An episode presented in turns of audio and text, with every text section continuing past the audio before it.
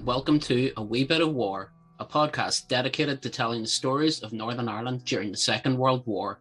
I'm your host, Scott Edgar, and in this episode, we're joined by some of my friends who will lend their voices to people who lived through a turbulent time in wartime Belfast. These are the women of the Belfast Blitz. Belfast in 1941 was in many ways a vastly different city to that which I call home today.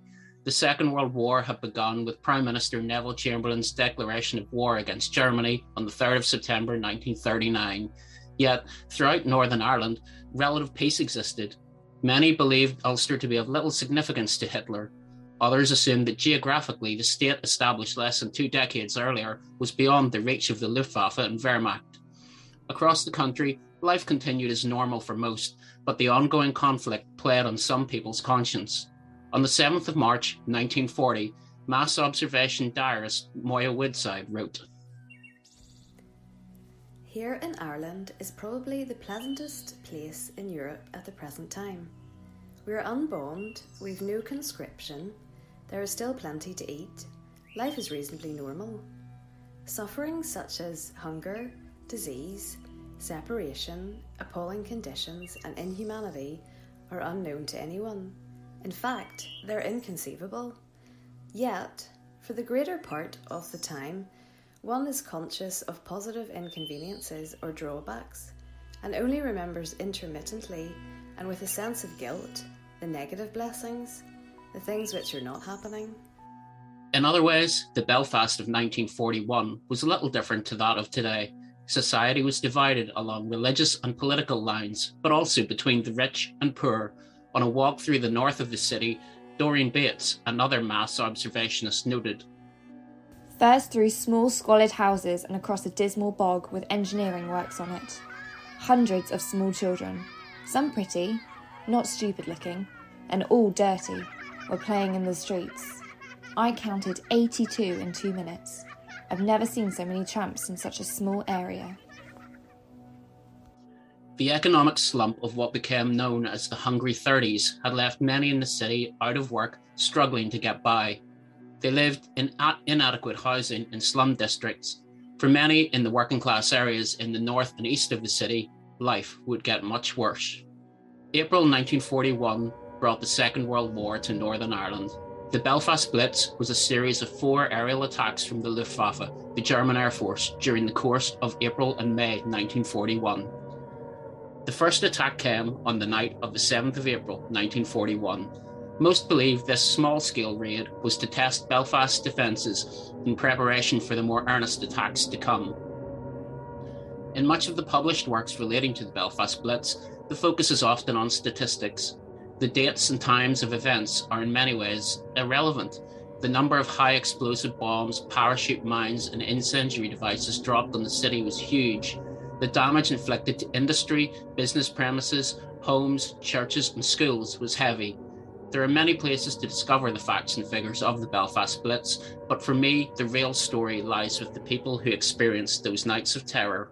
Their stories paint a picture of fear, disbelief, loss, and anguish. They show up the fallacy of Blitz spirit. They mock the morale boosting of the media and authorities. But more than anything, they provide a narrative dictated by the general public, by those who lived through the events. In Belfast, much of what we can learn is told by the city's women. From workers to nurses to civil servants and welfare officers, their story is the real story of the Belfast Blitz. Their words highlight the plight of the working classes, the devastation of the city, and the hardships faced when the last all clear sounded.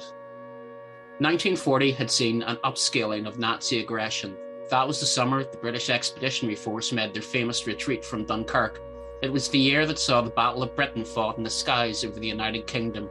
It saw the Luftwaffe launch a series of catastrophic raids over cities such as London, Liverpool, Coventry, Southampton, and Clydebank. Yet in Northern Ireland, life went on as normal. There was an all round failure to adequately prepare for an imminent attack. The blame lay with many who refused to believe the Luftwaffe would have any interest in Northern Ireland. In 1940, Lady Londonderry wrote, There's all sorts of rot going on here air raid warnings and blackouts, as if anyone wished to bomb Belfast. But the blame lay too with the lackadaisical attitudes of the general public. Air raid precautions wardens spoke of how people were careless with their light during the blackout. In March 1941, only a month before the first raid, Doreen Bates commented on her mundane commute to work. Doreen was a civil servant from London, and her personal life story is a fascinating one. She came to Belfast as an unwed pregnant woman in 1941 to escape the horrors of the Blitz, settling at Victoria Road in Sydenham in East Belfast.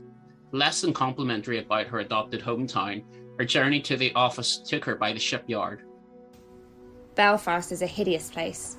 I go to the office on a really old tram, along streets without one building worth looking at, except perhaps the new BBC building. It still surprises me to see unbroken windows. There are plenty of surface shelters and a few balloons to protect Harland and Wolff shipbuilding yards. Harland and Wolff Limited and other industries put measures into place to help protect their workforces. In terms of public security, the general consensus was that Lord Craigavon's government at Stormont had not even done a bare minimum. Recruitment to the civil defence services, including air raid wardens and firefighters, was poor. On a trip to the cinema in August 1940, Moya Woodside noted the apathy creating the recruitment drive. Born in 1907, Woodside worked as a home visitor and health inspector for the Belfast Welfare Committee and contributed to the British government's mass observation project. At the pictures last night, the Universal newsreel was too stale and boring for words. Nine items out of a total of ten showed military or ARP activities, all accompanied by facetious commentary. It was received with apathetic silence, except for the customary claps when King and Queen appeared. The whole effect was of complete unreality, where everyone in the audience knew that air raids are of daily occurrence and creating havoc in the usual routine of life, yet they were not so much as mentioned. Many people, however, did enlist, and these numbers would increase following the first raids. Many anecdotal tales from family members talk of our ancestors doing their bit. Later that month, Woodside commented on the construction of public air raid shelters on Elmwood Avenue. By this time, the city had scarcely enough shelters for a quarter of its civilian population. Foremost in Woodside's mind, however, was the safety of women in Belfast. Unfortunately, over 80 years later, we remain a society where women fear for their safety while simply walking down their streets. The construction of air raid shelters at the end of the avenue continues apace, but from their position, it is obvious that there will be many traffic accidents during the winter blackout. Mai made comments on the openings to the shelter and says it is a good thing they face towards the centre of the avenue, as otherwise, coming home at night after dark, she might expect to be pulled inside off the pavement and embraced. It seems shelters are now very popular for courting couples, as well as providing opportunities for ill disposed men. Of comparatively sized cities across the United Kingdom, Belfast was the worst defended. Whether due to an inept government or a belief that the country was unreachable, the number of anti aircraft guns defending Belfast and Derry was too few. The city's first searchlights arrived on the 10th of April 1941, three days after the first attack. They remained unused even by the time of the Easter Tuesday raid. Prime Minister Lord Craig Craigavon died in November 1940 his position falling to fellow cabinet member John Miller Andrews. The majority of the government remained unchanged, as did their attitude towards the potential threat of a Nazi attack. France had fallen in June 1940, leaving Ulster within easier reach of bombers flying from Pas de Calais, Normandy, and the Low Countries. Around this time, some ministers began to question the government's complacency. Parliamentary Secretary at the Ministry of Home Affairs, John Edmund Warnock, was the first to go, stating his doubts as to whether Ulster was pulling its weight, referring to the government as slack, dilatory, and apathetic.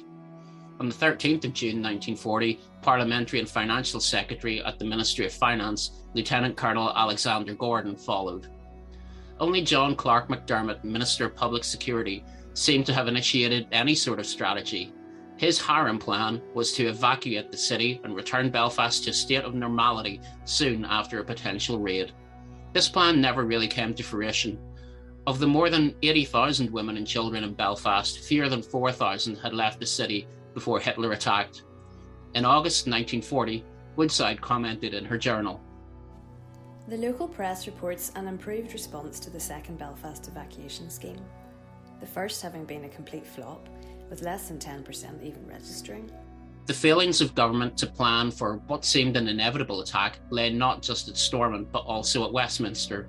London prioritised the construction of airfields in Northern Ireland rather than the building of public air raid shelters. However, it is the out of touch attitudes of the Stormont government that remain in people's memories. Documents reveal a shocking amount of time spent by Andrew's cabinet in discussing the best methods to protect the statue of Sir Edward Carson outside the Parliament buildings. Any concern shown for the city's working class seems scant in comparison.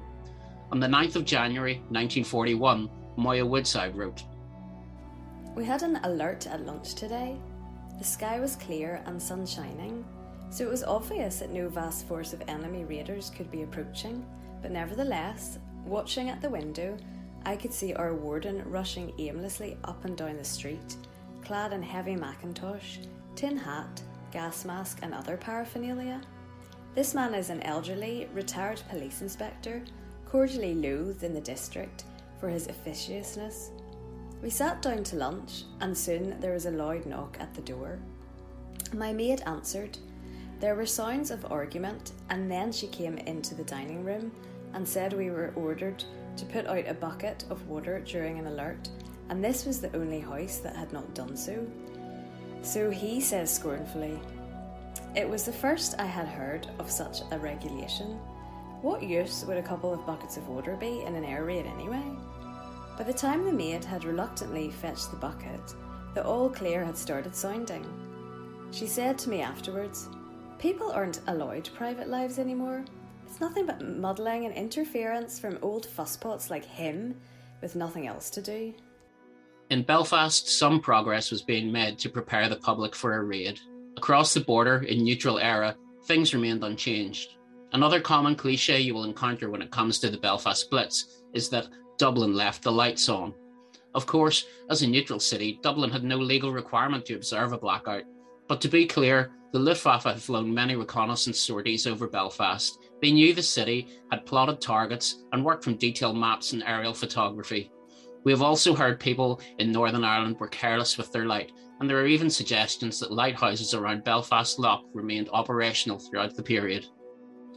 Some pilots and navigators may have used the lights of Dublin as a guide. This has not been definitively proven or disproven. However, the Luftwaffe knew their way to the city with or without guiding lights, and they had the maps to prove it. Following the Second World War, documents uncovered at German airfields showed the level of detail the Luftwaffe held about the city. They identified primary targets, mapped out areas for bombing, and noted any defences or the lack thereof. Among the main targets outlined by the Luftwaffe in 1940 were the Belfast Power Station, Belfast Waterworks, Connswater Fuel Depot, Harland Wolff Shipyards, the Rankin Company Flour Mill, Short and Harland Aircraft Factory, and Victoria Barracks. The first of those targets would come under attack on the night of the 7th to 8th of April 1941. Reports of that first attack on the city, the Docks raid, come from mass observation diarists Moya Woodside and Doreen Bates on the 8th of April 1941. Doreen Bates, in a rented ground floor flat at 20 Victoria Road, Sydenham, takes up the story, bemoaning the Luftwaffe disturbing her slumber. Last night I heard the siren again.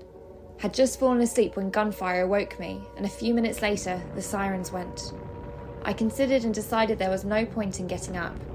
There are two bay windows in my ground floor bedroom, but the bed is in the far corner. I heard the Bennets above me getting up, and she was excited. I hadn't heard the planes come over. Also unable to hear the planes from her home at 8 Elmwood Avenue in the south of the city was Moya Woodside. Belfast had its first raid last night, and I would not believe it was on. I was just falling asleep when I heard thumps and lumps and a loud bang, followed by the sirens. My husband came in and said, They're dropping bombs, better come down to the kitchen.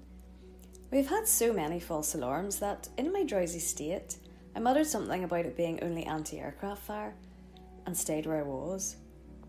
Banging and distant thumping continued, for all the world like a magnificent Guy Fawkes celebration. I could not hear any planes and came to the conclusion that the din was just some sort of practice. Damage in the city was mainly confined to the northeast, with the docks and shipyards heavily hit. The total number of civilian deaths was 13, including volunteer firefighters Bryce Harkness and Archibald MacDonald. Woodside remained shocked that the raid had even occurred. This morning I was astonished to hear from my husband that there had been a genuine raid and that he had been called to the hospital as additional staff to help the large numbers of injured.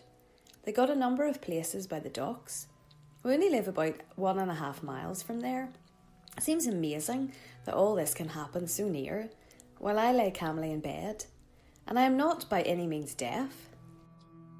An astute Miss Bates received reliable information about a large fire that had spread through the McCue Dick and Company timber yard. She also noted the inaccuracies of local gossip when it came to casualties and reported on the downing of a Luftwaffe bomber by squadron leader J.W.C. Simpson, who was based at RAF Aldergrove.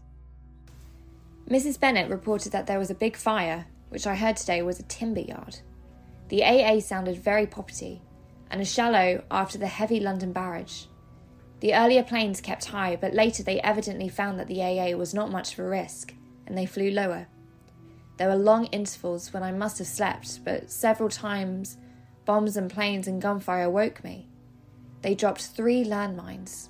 Two fell in the lock, but one hit a spare parts factory and killed workmen rumoured to number from 6 to 100. The alert was 12.15 to 4.15. One plane was brought down by a fighter near Larne, exploded in the air. In the days following the raids, Woodside contemplates the aftermath of a raid, lambasts the media's cavalier blitz spirit attitude, and observes the most common reactions of the public.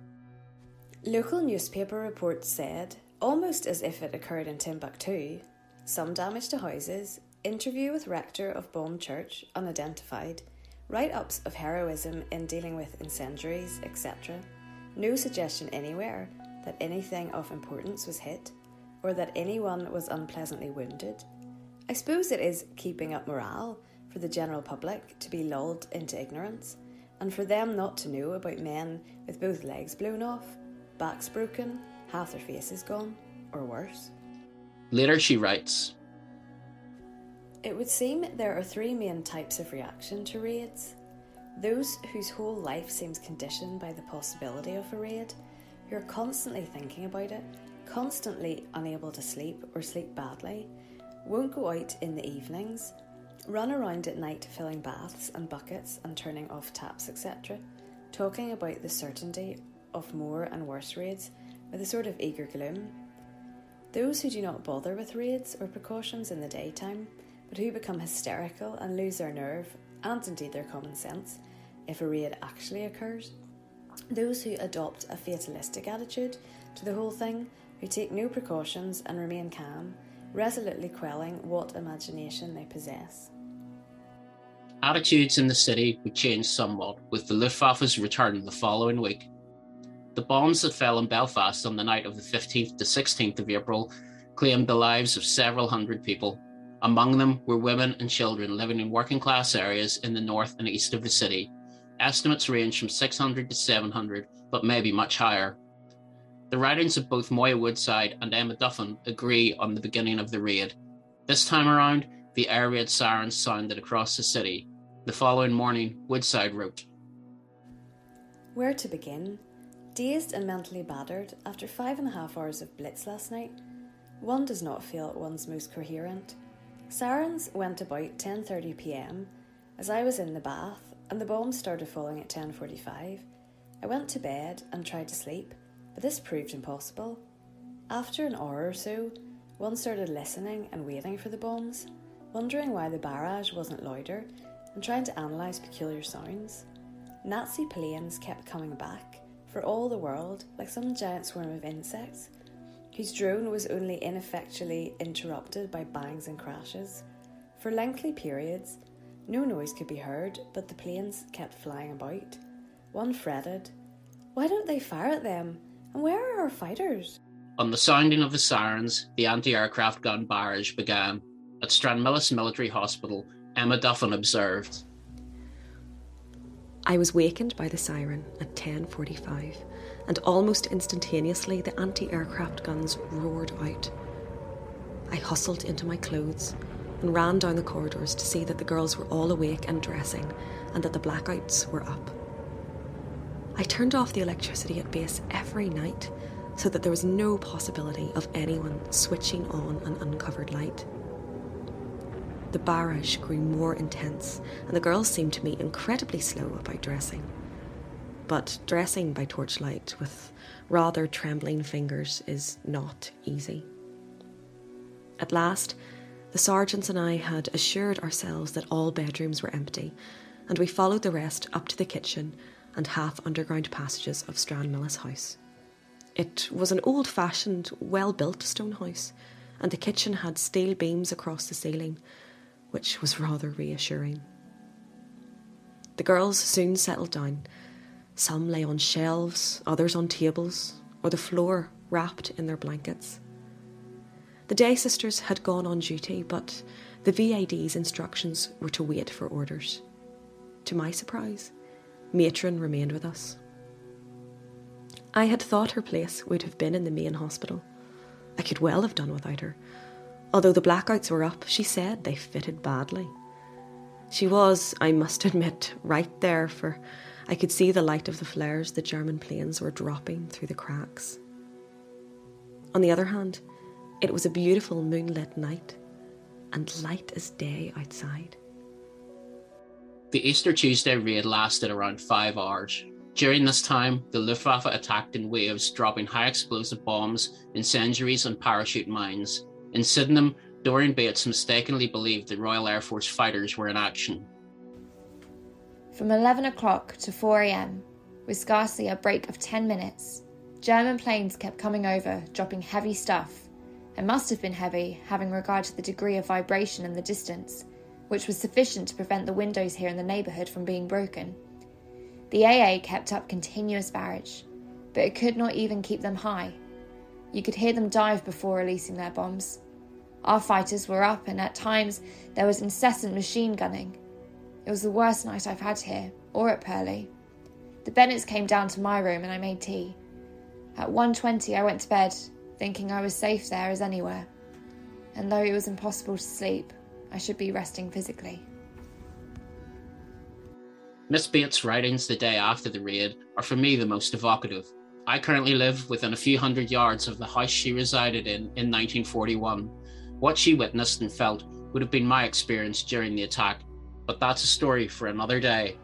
Join us next time for more tales of Belfast during the Blitz. Thank you to everyone who helped make this episode of A Wee Bit of War, in particular to Cassie Jane Buckley, who read as Doreen Bates, Claire Galway, who read as Emma Duffin, and Anna Jane Gale, who read as Moya Woodside. Subscribe to A Wee Bit of War on Apple Podcasts, Google Podcasts, or wherever you listen to your favourite shows. That way, you'll never miss an episode. Tell your friends, tell your family, tell your co workers, but break all the rules of the Official Secrets Act. And why not leave a review to help others find the podcast? Thank you for joining myself and my special guests. And I look forward to your company again next time for another wee bit of war.